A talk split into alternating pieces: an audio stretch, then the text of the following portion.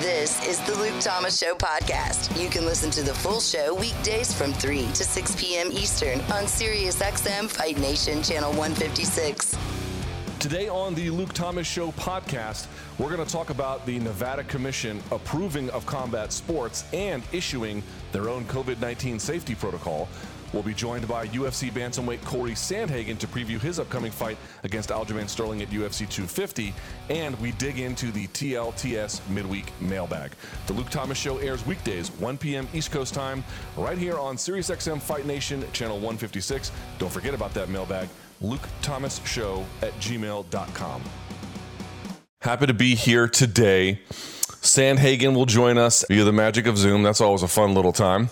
Uh, but right now, before we go any further with the topics of the day, we got to get to some breaking news.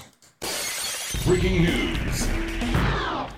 You will like this. This is good breaking news. This is the kind of breaking news you want me not to break. I'm not the one breaking it, but to share with you at a very bare minimum. Now, this may not sound like much, but to me, it's a pretty big deal when I say it may not sound like much, it's something we had anticipated yesterday, but now it is official. And I want to explain the consequences here very quickly if we can, because I want to get to our opening topic. But the, the news is breaking that I, I just got to get to it. So the Nevada Athletic Commission has approved. Uh, essentially, the return of combat sports. Now, there's a lot of conditions on this, but Saturday's UFC show, you'll recall Dana White was like, look, May 30th, we're going to be in Vegas, we're going to be in Arizona, we're going to be in one of the places, but we're going to have a show on May 30th. Okay, they're going to be at the Apex. And remember, the UFC owns the Apex. This is the place where you know, it's a 50,000 square foot facility.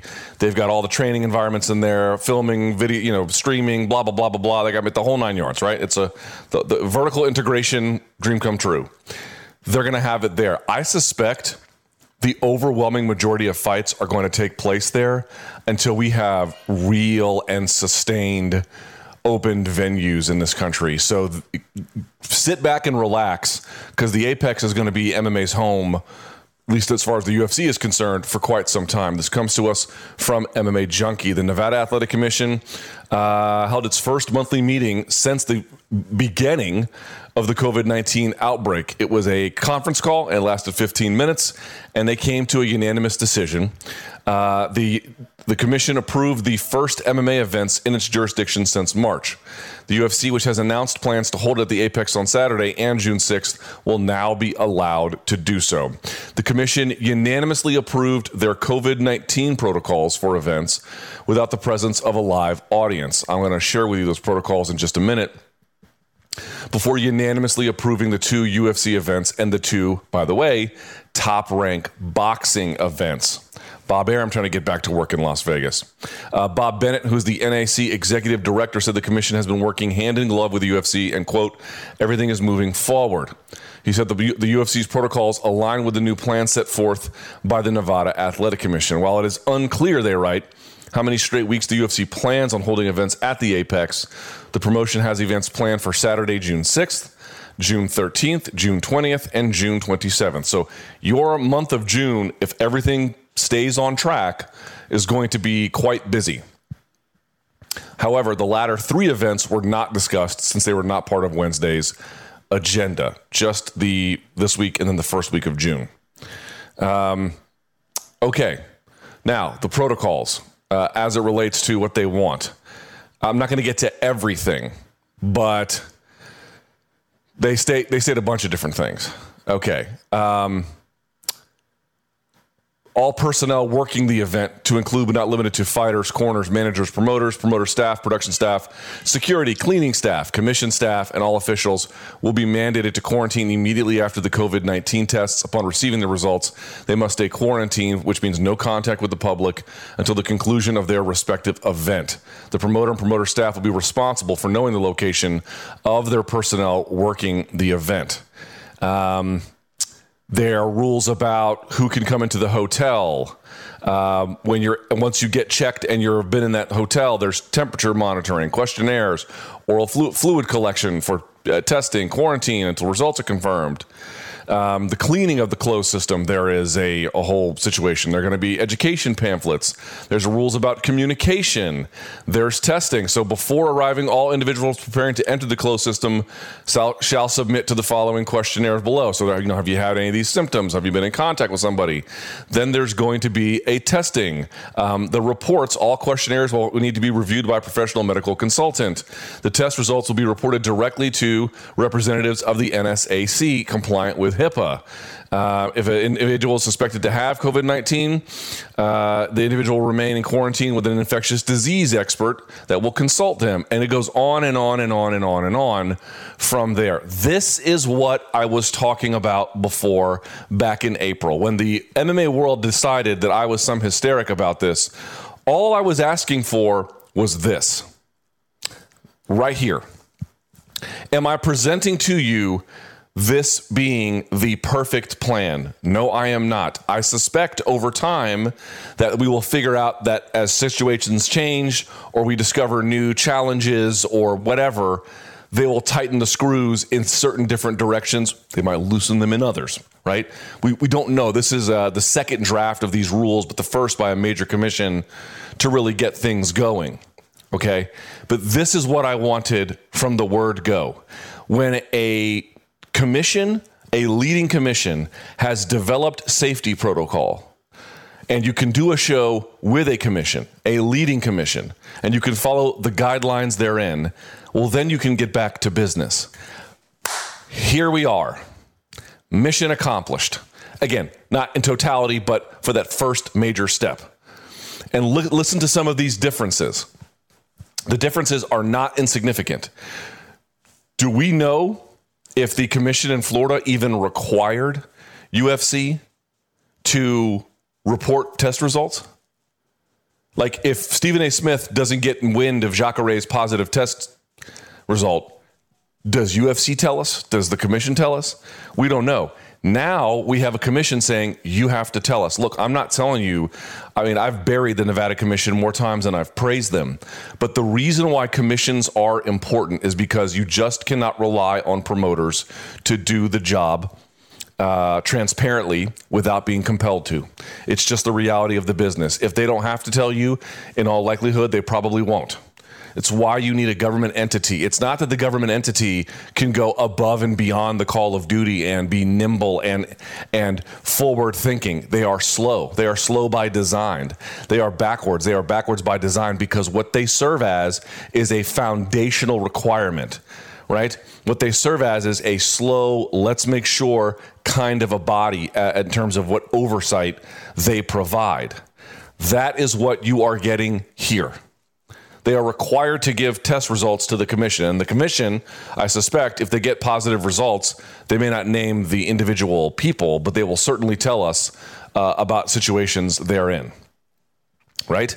Um, and they've got all these other rules that go into place. It's not them adopting UFC rules, it's noting that the UFC rules comply with theirs. Big, big difference. Remember one more time what the waiver that the UFC, uh, which I'm told has since been amended, although we've not seen the new language. But remember the one in Florida that they made everybody sign, including media. Forget about the non disparagement part. But they basically said, we're not under any obligation to do any of this stuff. But uh, so you can't hold us responsible if you get COVID. Now, I don't know what the responsibility is if someone actually contracts COVID here. That to me remains uh, uh something we have to figure out. But now they are under legal obligation to do it right? Now it's the commission not saying, hey, UFC, you can run the show, which Florida allowed. It's Nevada saying, no, no, no, no, we've got the show. You comply to what we are doing. I'll say it one more time. If they don't enforce the rules, they're as good as meaningless, right? They, they're just words on paper. It's all got to be enforced, it's all got to be executed. I think we can all agree there. And if they fail on that, then who cares about any of this? It means nothing.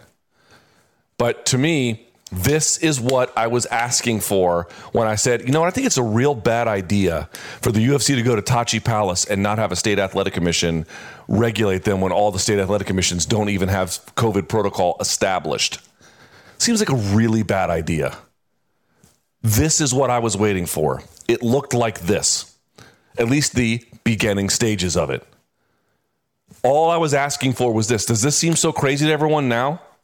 Now that the peak, you know, now that hospitalizations are falling, now that deaths are falling in the country, now that lockdowns are beginning to be eased, even my own city of Washington, D.C., that's going to open things up on Friday, finally. And now that a commission has this, does this all seem so crazy now? All I was asking for this. All required was a little bit more patience. Not that crazy, is it? Pretty straightforward, actually. This is what the, the finish line, again, the first of many finish lines, but this is what the finish line looked like. I hope everyone understands that now. I was asking for this. This week on World of Basketball, the head coach of the Spanish national team and Toronto Raptors assistant Sergio Scariolo joined the show, and he spoke about the Raps signing of Marc Gasol midway through last season. I really felt that it could be a great addition to our team. But at the same time, I had to try to be objective because my bosses were, were asking me, you know, Masai and Nick, hey, what's your opinion? What do you think? What do you, what do you think is the pros, the cons? And that's my conclusion was always this guy is going to help but because it's going to bring more of a winning culture, more of an unselfish attitude, more playmaking. New episodes of World of Basketball are available every Thursday on the Sirius XM app and Pandora. It's the one and only Cory Sandhagen. Hi, Mr. Taekwondo. How are you? I'm good. How you doing? Good, buddy. Uh, tell me, uh, uh, what's the situation with the training? Has it uh, elevated past hitting the uh, pads with a significant other in the uh, yeah. in the car park? It's elevated quite a lot since then. we're we're doing we're doing three training partners, three coaches at the gym, and we've been doing that for about eight weeks now. Oh, great. So you've been in the thick of it. Okay, awesome. All right, yeah. well, let's talk about this. Uh, they came to you. Tell me about the offer. How, how did you figure out you were going to be fighting Aljamain Sterling? Walk me through it. Uh, so yeah, so it was about eight weeks ago. They asked me, um, "Hey, when's the soonest that you can fight?" I said, "Our quarantine is technically over on whatever date it was, about eight weeks ago. So I'll start training at that eight week mark, and then I'll be ready to go eight weeks from then. And that's how we kind of got the June sixth date. Um, how it got to be Aljamain is that was always kind of in the works. Uh, we we actually didn't get a contract until just I think last week or two weeks ago because I think UFC caught wind that Henry was going to do the uh, retiring thing. So I think that they kind of wanted to see how the division was going to play out and if he was serious about that. Blah blah blah. So we didn't actually get our contracts till a couple weeks ago, but we had kind of known about it for a while now. How would how would him retiring or not retiring affect you and Sterling in terms of your bout? I'm not sure I understand. Yeah, I mean, in my imagination, it was they might do like a Yan and Sterling for the belt type of scenario, or or uh, or maybe make ours for a belt. I, I, you know, there. I mean, there's a bunch of hypotheticals that I went through in my imagination, but I think that that's kind of uh, maybe the route that they were going because I know Garbrandt and Assunção didn't get their contracts till recently either. So I don't I don't know. I think that they were just kind of waiting to see what was going to really happen with the division. Okay. Uh, interestingly, uh, by the way, there's been a lot of consternation um, about your fight in the sense that people are really excited for it. It's one of the it's the one I'm looking forward to most on the calendar. But there was a fight night, I think, just a week or so later, and folks were like, "Why not make it five rounds for that fight night?" Did the UFC ever discuss that? Why is your about three as opposed to five, and, and given where it is? Yeah, I don't know, man. Um, I, I don't know. I, I I I could see the argument that it could be for a belt, and I could see the argument that it could at least be for a five round uh, main event. But you know, I, uh, I I don't know. I can't tell you. I was open to both of those ideas, obviously. So um, I, I can't tell you. Did you express that to UFC? Like, hey, I don't mind doing five. Yeah, of course. I I would actually really prefer to do a five round fight, just kind of see how that feels and and what training for like that is. Um, and and kind of how to uh, train more specifically for a five round fight opposed to three rounds. Um, just as far as pace and stuff like that. So uh, I, I, would definitely would have preferred to do a five round fight before it being for a title, but uh, yeah, I mean that was expressed. I don't really know why they didn't do it. Are you under the impression, and it's a reasonable one if you are, but are you under the impression this is a number one contender fight? Yes, I'm very heavily under that impression. I, I can't really imagine. I can't really imagine a scenario where I'm not fighting for a belt after this win, especially if it's um, a really good performance, which I intend on putting on, and uh, and hopefully getting a finish, which I think is a very achievable goal against Aljamain. So, um, yeah, I mean that's that's my. I, I, have a lot of eggs, or I, I, suppose I don't have too many eggs in that basket. But I mean, to, to for something else to be not that seems uh, like something would really be off. Yeah, I, would be shocked if it wasn't for a number one contender uh, position. All right, so let's talk about the fight itself, man. First of all, you just have to be, uh, you know, you talk to fighters all the time about their motivations. Aside from just the stakes involved, the opponent here, you know, Aljamain Sterling had a couple of stumbles in his career, but he's really coming to his own. He's a formidable challenge, which means I'm guessing this is the kind of fight.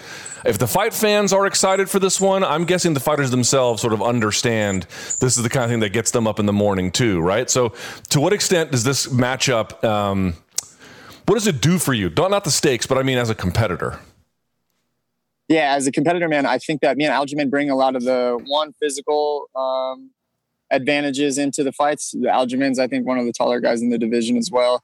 Um, as well as kind of his style, where it's kind of from the outside, point scoring, moving your feet a lot, mixing it up with the grappling when he does get a takedown, he doesn't kind of just look to hold. He's always looking for a, a, finish. And I would say that my style is very similar to what he's doing. So as a competitor, man, I, I really like the idea of we're going in with the exact same or very similar advantages. But now it's just about, well, who's better at those advantages? So it's one of those things where it's like, who's actually better at what they do? You know and that really excites me because uh, i mean that just raises the bar for me man like i, I want to show that Aljamain has gotten really far doing what he does. I do very similar things, and I'm going to try to just completely pitch a shutout and uh, and and and embarrass him in there as much as I can uh, with my skill. You know that that's what I that's what I hope to do. So um, as a competitor, that really excites me. Just going in with the same advantages and then showing that I'm better at those. Where do you think, in terms of the differences, lie? Where, where do you think that you two depart? Um, I think that he makes more technical errors than I do. Um, but at the same time, I think that he he is he does bring this awkwardness where he's going to be hard to find. You know, his, his head looks hard to hit uh, just based off of how he moves. I know that like when I've trained with people that have kind of similar styles as he does and and the same type of uh, uh, you know the ways that they move uh, they're very deceptively hard to hit. So i think that that's one thing that Aljamain's going to bring in. Um, but kind of with that and it's a double-edged sword he also has um, he he he makes i think a, a, decent amount of mistakes defensively in in doing so which i mean we've shown we or we've seen with dominick cruz can be a huge advantage you know? Technically dominick cruz doesn't keep his hands by his face. He doesn't really move his hands. Like like a fundamental way, and and he's gotten very far with that, just like how Aljamain does. So um, if there's any question mark going into the fight for me, it's just all right. Well, how hard is he to hit? You know, that's about it. Have you thought at all about some of the physical differences, his potential reach, strength? I've heard from other folks who roll with him; he's very, very strong. What what yeah. sort of consideration do you give to those those factors? No, I can tell he's strong. the The way that he's able to kind of pin people against the cage is is good. Um, and I and I think I've also heard from a few people that he does cut cut a lot of weight. So I'm assuming he's going to be a little bit bigger than me. Um, yeah, but I, I mean, I, I, I try to train with guys that are bigger than me and stronger than me, anyways, just because I know that that's not going to be uh, an attribute that I bring into many of my fights, where I'm going to be able to muscle people around. So definitely, I think he's going to have that advantage, but I don't think that it's going to feel like I'm, I'm inadequate in any of those scenarios, just because I, I mean, I, I train mostly with 55ers, so um, I, you know, I, I don't think it's going to throw me off too much. In terms of the game plan, I don't expect you to share it, but how about this? Does the game plan, if they came to you today and said, okay, we're going to make it five rounds, and let's say you both were on board with it, so now it's a five round fight, would your game plan heading into uh, UFC 250 would it shift at all? Or I guess the question is, how much does the game plan change from a three to a five round fight?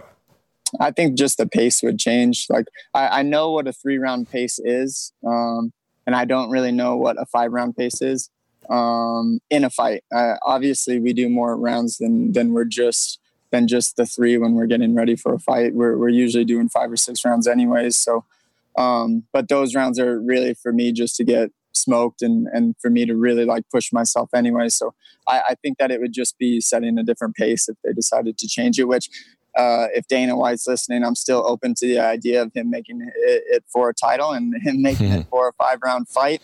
Um, but no, and as far as strategy wise, not too much would change. I would just kind of change the pace of the fight. You know, it's interesting. I talked to Francis Ngannou after his last win, his 18 second win over uh, Jairzinho Rozenstruik, and he was really kind of upset they didn't make it for a title. It's some fighters, like, you know, Justin Gaethje takes the belt off immediately, and other ones are like, yo, this would actually mean a lot. Now, in that case, that was the interim. This would be the sort of the the the, the actual title now that Henry had dropped it. But I would, I'm guessing, though, that title or no title, I mean, your motivation can't be that different, right? No, it's not that different, man. The the only way that I can really explain it is that it feels like um, when when you can see the finish line, you know, and and you either do one or two things. You either speed up because you're like, hey, I'm almost there, or you're like, oh man, it's it's I'm almost there. All right, let me just keep the same pace. And it's I'm not the keep the same pace guy. It's like, all right, like this is actually just within my my reach of actually achieving this. Where um, I think that there's not going to be a lot of arguments against me getting a title shot after this. There's not going to be too many guys, or if anyone ahead of me that uh, has a, a reasonable argument for the title shot. So for me, it, it, doesn't necessarily change the motivation, but I have noticed a little bit of a fire in, in me a little bit more than normal. I've noticed kind of um, this this chip on my shoulder that uh, I'm a little bit unused to. Um, but but it's kind of been driving me just because I, I see that finish line. It's, it's, just right. It's it's right there. You know, I just I just got to keep working hard and and and and and get it. Cory Sandhagen joins us here on the Luke Thomas Show. Cory, let's talk about what also is happening in the bantamweight division. You had Henry beat Dominick Cruz. We talked about, we previewed that fight when we spoke last. First, just let me get your impressions of the fight. Uh, I, yeah, I mean, dude, Henry's really good, man. Like, at the end of the day, he he's kind of an annoying character or whatever, but uh, he the guy's a really good fighter, and I think that he showed that 100% against Cruz. I, I think that Henry was completely in control of that fight. Uh, as much as Cruz might not want to hear that, or the Cruz fans might not want to hear that, I don't think uh, Cruz showed any signs of him um, being able to win that fight. Albeit it, it, was there there wasn't any huge moments, but I mean you could just tell in in kind of the demeanor of Henry versus uh, Cruz that I, I, think Henry was really in control of that fight. As far as the stoppage goes, I um, not the best, but not the worst. I think in a championship fight, you definitely let it keep going. If that's me, you definitely let it keep going. But uh, I don't think it was the worst stoppage that we've ever seen. You know, there's definitely an argument on both sides for it. Obviously, there was a huge break in Cruz's career, but he used to seem to like really confuse opponents. And if you take the Garbrandt fight and then the Cejudo fight, his last two, they didn't seem nearly as confused by what he was doing. Why do you think that is? Yeah, the sport's evolved, man. Like we're we're past all of the whole. Uh, the sport's just evolved, man. Like everyone is so good in every single area that like you got to really. You, there's there's two types of guys I think in there's there's guys that will do things um, and continue to do those things because it's working for them. And there's guys that will do things realize that they're also still making mistakes in those things and then fix them. And i and i and i kind of see that cruz is a little bit like that. Like cruz is one of those guys where it's like hey this works for me my entire career. Why am i going to change it?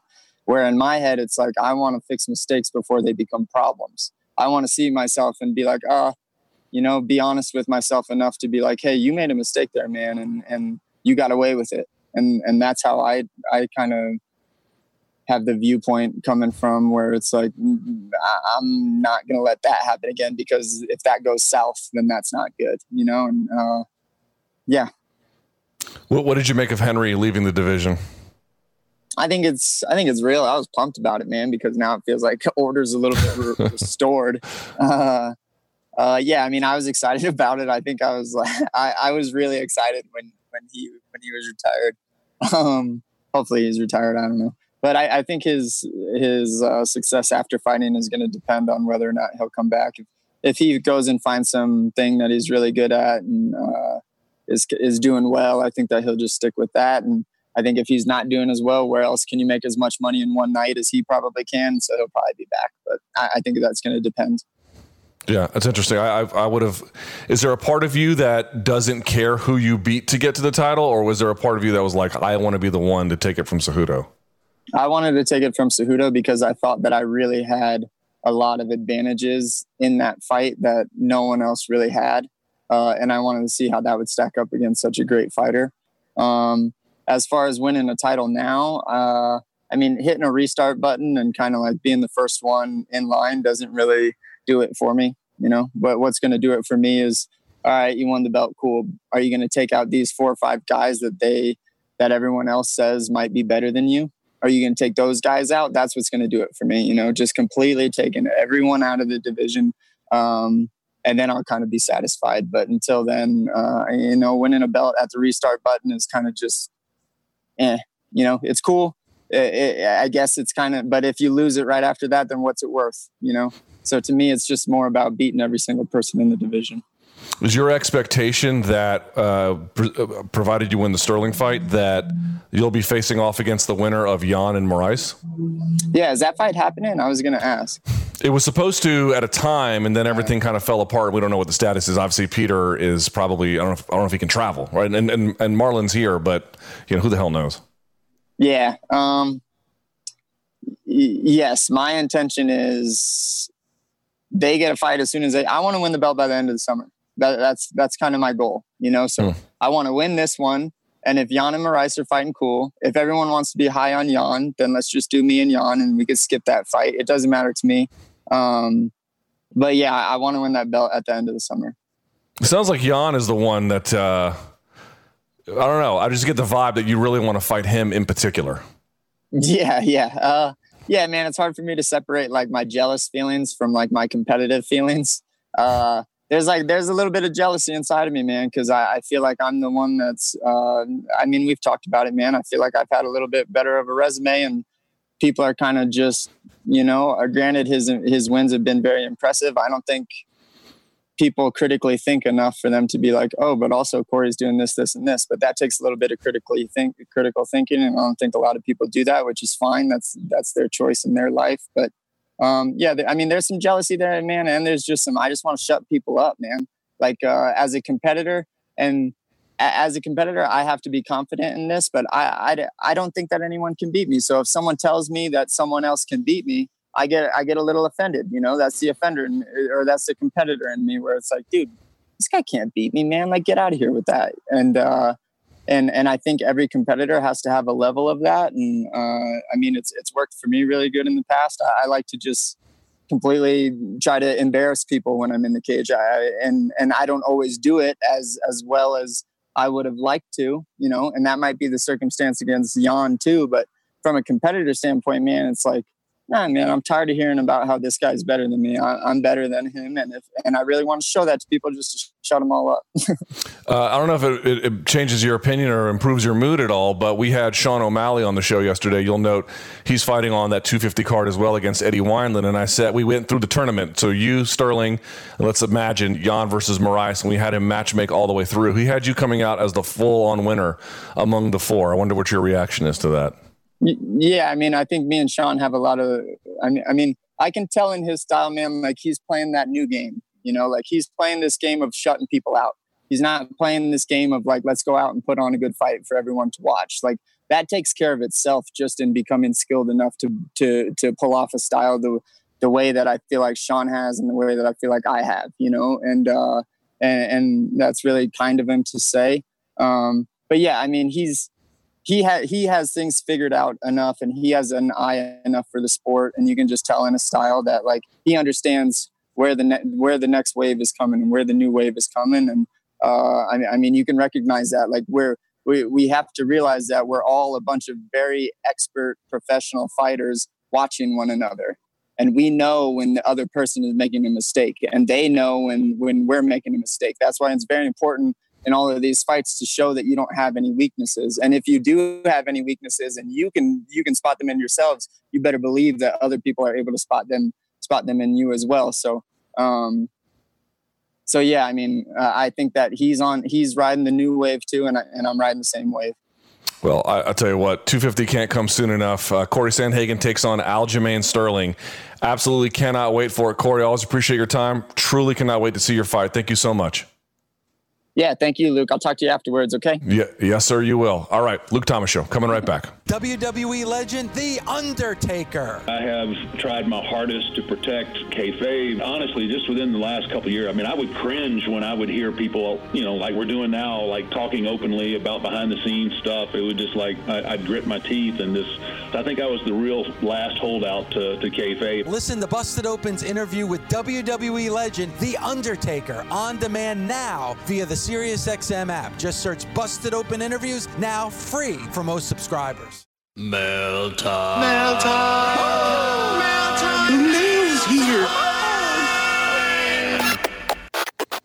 Have a question about MMA, sports, entertainment, or life in general? If people just came to me for the answers, the world would be a better place. Email Luke at LukeThomasShow at gmail.com and get the answers to all those burning questions during the Luke Thomas Show Midweek Mailbag. All right, time for the TLTS midweek mailbag. We do it every Wednesday. You can contribute very easily for free all you got to do is just email us, Luke Thomas Show at gmail.com. You can write us about bourbon. You can write us about, you, know, you can probably leave politics out of it, but you can write us about, you know, movies, MMA, boxing, sports in general, like whatever's on your mind. Whatever is on your mind, we are here to help. Luke Thomas Show at gmail.com. I don't want to waste any time. I believe we have a voicemail to start, which you can always do. Just record an MP3 and send it to us. So without further ado, let's kick off the mailbag. Mail, motherfucker. All right, look, so we do have this uh, voicemail clip from Aaron from Connecticut. He's got a couple of questions for you uh, for himself and on behalf of his girlfriend as well. This came like a Uh-oh. week or so ago after the fights. All right. What's up, LT and KOB? It was completely awesome watching the fights last night. Even got my girlfriend to sit through several hours, albeit it took her a bottle of wine to stomach the blood and violence. Anyway, she's been making jokes for the past few months about how I am obsessed with your show, since every single time I'm doing anything around the house, your voice is emanating from my phone.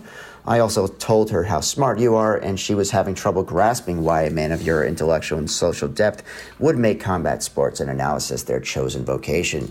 She was also asking what you did before you got into MMA and how you wound up where you are now. And her last question was whether or not you or Joe Rogan make more money. You don't have to answer that one. But my question is whether or not you have reached the pinnacle of what you're trying to do in your professional career, or is there more for Luke Thomas? For example, are you looking to sit in between Jon Anik and Joe Rogan? What is the carrot for which you are chasing? Thank you for contingently accepting my offer to come into the studio for a four figure donation to a charity of your choice. Aaron from Connecticut, out.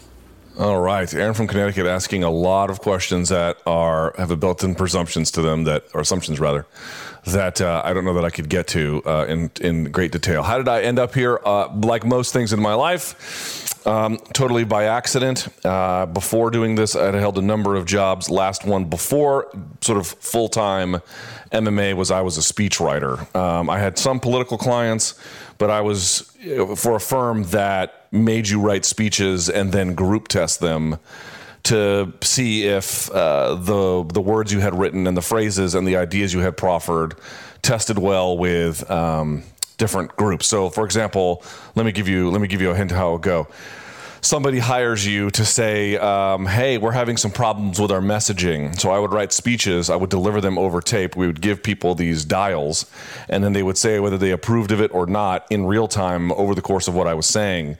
So you're able to pick up on over time if different phrases work, if the messaging in general works, if the ideas or you are suggesting works, and, and that wasn't always the case for all the clients, but that was the predominant work that we did. And so I did that. I did that prior to MMA, and I got into MMA because I absolutely hated that job job because the only people who really need your help in a job like that are the worst of the worst in this industry and in this world. It's people who are, you know, um, destroying the planet or not committing crimes, but, you know, engaged in ethically dubious activities and they need help with their messaging so folks will stop harassing them right? So it, I, I, thought it'd be different than it was and after two years i tapped out. I had enough. Um, but yeah, that's what I did. I would worked in a completely different industry, and I got here. Uh, as far as who makes more, yeah, I don't. I don't think I even make one percent of what Joe makes, and I'm not doing poorly. I do okay. So keep that in mind as well. Um, and about the other questions, you know, I don't know they have so much to do with intellect as they do with the curiosity for being confused about the way the world works. So, like anyone else, if you just read enough things and you study enough, you can be prepared for just about any situation. And I'll leave it at that. Okay, next. Answer my question! All right, this comes from Adrian from California. Says, Hey, Luke, why does it seem like fans don't care that Henry, Henry is vacating his title? Seems like when GSP did it, there was more people talking against it. Even though what Henry has so far accomplished is exceptional, is it because of the gimmick he started made fans just don't care whether he stay or goes? Or is it more about bantamweight being loaded with killers right now? Personally, though, I couldn't stand the gimmick. Once that octagon closed, he was a pleasure to watch complete. He was a pleasure to watch compete. Yeah. Yeah, so this is a fairly obvious one, uh, although it may seem confusing, right? Uh, a couple of things. Now, Cobb, is he referring to GSP dropping the, he dropped both titles, which is a boss move if ever there was one. Is he referring to the one, the middleweight one, where he beats Bisping and then just gives it up? Yeah, that's that's what he doesn't specify, but that's what I, I'm thinking too, because okay, he so for dropping that belt. Yeah, I don't remember there being. I mean, it was newsworthy when George had dropped the welterweight bout, but he had kind of telegraphed that a little bit that he was sort of completely run down. I remember interviewing him, and he was very short with me, and you know, he was just he was done. He was done for a long time. So, so I, let's assume it's not that. Let's assume it's the it's the uh, the one for uh, middleweight. Well, first of all, a couple different circumstances. One he got the title and then dropped it a matter of days or weeks later and never had the one fight in the weight class and then that was it. He was just over and done with. So it was this really weird i'm here i'm gone kind of whirlwind moment that was i think confusing and unusual for some.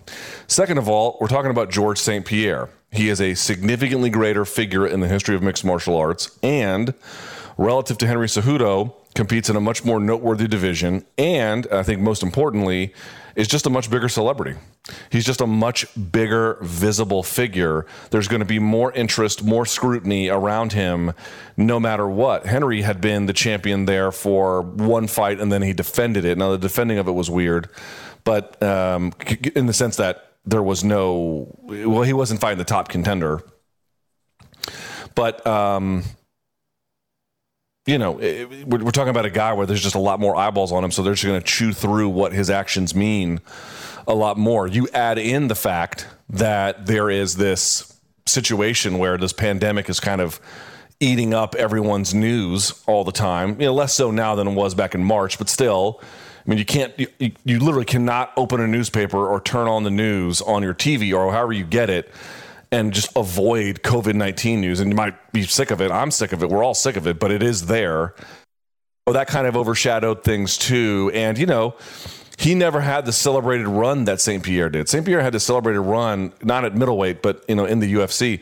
So there's just a lot of factors where GSP's presence, participation, you know, was the belt in the second weight class. Uh, he gave it up in short order. It was just all unusual, and he was a bigger figure. I think for those two predominant reasons, you know, that's why. Next. Answer my question! All right, this comes from Miguel from Florida who says, Hey, Luke, uh, hopefully, I'm, ho- I'm hoping you can explain some of the matchmaking choices here. It seems like Masvidal now wants Diaz while Kamaru is angling for Conor. Can you explain what's happening at welterweight? Who did Jorge, who's he saying Jorge wants? Diaz. Diaz, yeah. So my understanding is they tried to make the Kamaru versus Jorge fight and it fell through, and I don't know why it fell through. I don't know who's on whose end it fell through, but that it fell through, or at least fell through for now. So both guys just went looking in different directions. Uh, Masvidal was like, "Look, I'll just run this back because he probably made a boatload of money." Fighting Nate Diaz relative to what he was making before. He probably likes his chances. Nate is a very famous fighter, you know, blah blah blah. We all know the reasons, so that could be one. Uh, the other one is the the you know it's so funny. What is Kamaru doing that is so different than what Henry did? Which isn't to say that Henry didn't get you know a lot of flack for seeking out Aldo coming off of a loss or Cruz coming off of a three and a half year layoff. He did, but it's no different. It's just the same thing. Yeah, it's a money fight, but you know, it's look these are the incentives that they put out for how you make money in this business. They don't necessarily. Now, the case of Jorge Masvidal, that could be different, right? Because he sort of changes the game a little bit in that equation. But what you're looking for to maximize money is what the other person can do to reasonably bring attention to the fight. Conor McGregor is currently ranked, whether you agree with it or not, 14 uh, on the welterweight rankings. So, as a consequence, he is going to be a high prize target for anybody who is the welterweight champion. You can well imagine they probably like their chances to win as well as to make buku dinero. And we've seen the UFC be perfectly willing to skip the line in order to make fights. If you're Kamaru Usman, what do you have to lose in calling that out? You already beat Tyron Woodley. You already beat Colby. You already beat uh, Rafael Dos Anjos. You haven't fought uh, Jorge, but he's going in a different direction, at least temporarily. So why not do it? It's exactly what you've been incentivized to do. They've shown a willingness to make fights like that. It doesn't seem like Conor wants it, which I think is wise because I think that would be a horrible fight for him. But I get why Kamaru's doing it. It just it's all centers back on a fight that the UFC wanted to make and didn't, and so you know we're living in this weird world of call outs in between. Next message. This comes from Justin, who's got a question about uh, some lightweight matchups he likes. Uh, so he says, "Hey Luke, uh, we're going to have Khabib versus Gaethje, barring any act of, of divine providence. So with that said, my call would be to book Ferguson versus Poirier, which if I win this all-in challenge, will probably be my pitch. Here's where we go from there. If Gaethje beats Khabib, Khabib now has one loss, and it puts he and Tony on even footing. So from the casual fan perspective, you can book this fight with still a bit of history. So by virtue of it finally happening on the sixth attempt, people will tune in and finally get the answer they want between these two if Ferguson beats Poirier. If Poirier beats Ferguson, this puts him up there to fight Gaethje again, and we can push the narrative of has Gaethje learned from this last encounter with Poirier? If Khabib beats Gaethje, okay, Khabib back to the un- undisputed top. Gaethje slides back down the rankings a little bit. If Ferguson beats Poirier in this case, you can book Ferguson versus Gaethje with a full fight camp for the two this time, and you can put away all the questions of is it because Ferguson did multiple weight cuts because of the pandemic, or is Gaethje actually better? If Poirier beats Ferguson, then that much, then that pretty much puts away any notion that Ferguson can still keep up with Khabib, and we can all move on with our lives, and can still have Gaethje versus Poirier rematch and still answer whether Gaethje has learned anything from their last encounter. What do you think of his matchups there? I don't have anything to add. That sounds very complete. A lot of good choices there, right, Cobb? I mean, Jesus, he sort of covered the full gamut. I have no idea what to even add at this point. Uh, yeah, sure. It's, it's, always just the Conor McGregor factor sitting around that always throws a monkey wrench into all this. Yeah, and then also, you know, what guys want and don't want and what they're willing to take and not take. You know, this is all the problem with matchmaking. Again, matchmaking is partly like, oh, wouldn't it be cool if this happened this way and isn't this a good idea? That is absolutely part of matchmaking. The other part is uh, they said no, this guy's injured, this guy doesn't want it. Now what do we do? Right? And that gets a little bit narrower once you get to the top and you have narrower options to advance your career or maintain it. But just always remember that's a key component. So, what I would say is, well done, sir. You have done a great job in putting this all together. I don't have much to add. Just remember that version you wrote. It's like going into a job interview, as we discussed yesterday. The job pays 60. You want to see if you can get 65. So you ask for 70 and then negotiate down you're not going to get all of that there, even though it's a number of contingencies. Even those contingencies will fall apart. But it's a decent, I would say, best case scenario roadmap to follow. I like I like the way he's thinking, Cobb. Next. Mail, motherfucker. All right, this comes from Matt. He's got a bit of a twofer. Got a technique question and a life question for you. All right, yeah, I'm here to answer both, Cobb. It's what I do. All right, so the technique question. Uh, he says the UFC YouTube channel released the Conor versus Chad Mendes interim uh, featherweight title fight, and I noticed Conor has his hands low as usual, both because it was his style and to be in a position to bump and push away from Chad. Wait, Conor Conor versus Chad? Yeah, uh, Mendes. Yeah. Yep. Mm, okay. Uh, he says this got him caught a few times by the overhand right, similar similarly to how Khabib Nurmagomedov knocked him down. I don't know if you've seen this, but this Conor style make him more susceptible to an overhand right. Mm, perhaps, but what you also have to consider is what's the common denominator between Mendes and Nurmagomedov, right? They're both wrestlers. So, one thing that you often see from strikers is number one, you can have your hands down by your waist if you are willing to shoulder roll. That's more so in boxing, obviously opponent dependent, but it is an option for you. The other key consideration there is your hands are going to want to be down so you can get ready to down block or underhook for someone shooting on your legs, right? That's why your hands might be down. And it, it's a weakness in the system, as you saw Nurmagomedov take advantage of, and, and, and Mendes too. Uh, but that's probably why they, they are going to keep their hands down there as a way to they can probably block some things, but not perfectly. But it gives them a much better advantage relative to takedown concerns, especially if you go back to the Mendes fight and McGregor had a bum knee. He was going to need every bit of early underhooking to avoid the takedowns as possible. And you saw for a lot of that, it didn't even work. But even then, you know, you got you got to give yourself as much of a, a, head start on the takedown defense as you can. So I suspect it's that. Now, what's the other part of that question? So he finished the email. P.S. I am an 18 year old high school senior living in the DMV and want to get into sports media. Uh, I'm going to community college for a year, but what do you recommend as an educational path for someone looking into this field? Jesus, go be a doctor instead. Um, okay, you do not need to study journalism, but if you want to get into like your college newspaper as a way to practice, I recommend that. That'd be a great way to learn. Sort of learn as an apprenticeship kind of thing on the job. Um, study something academic.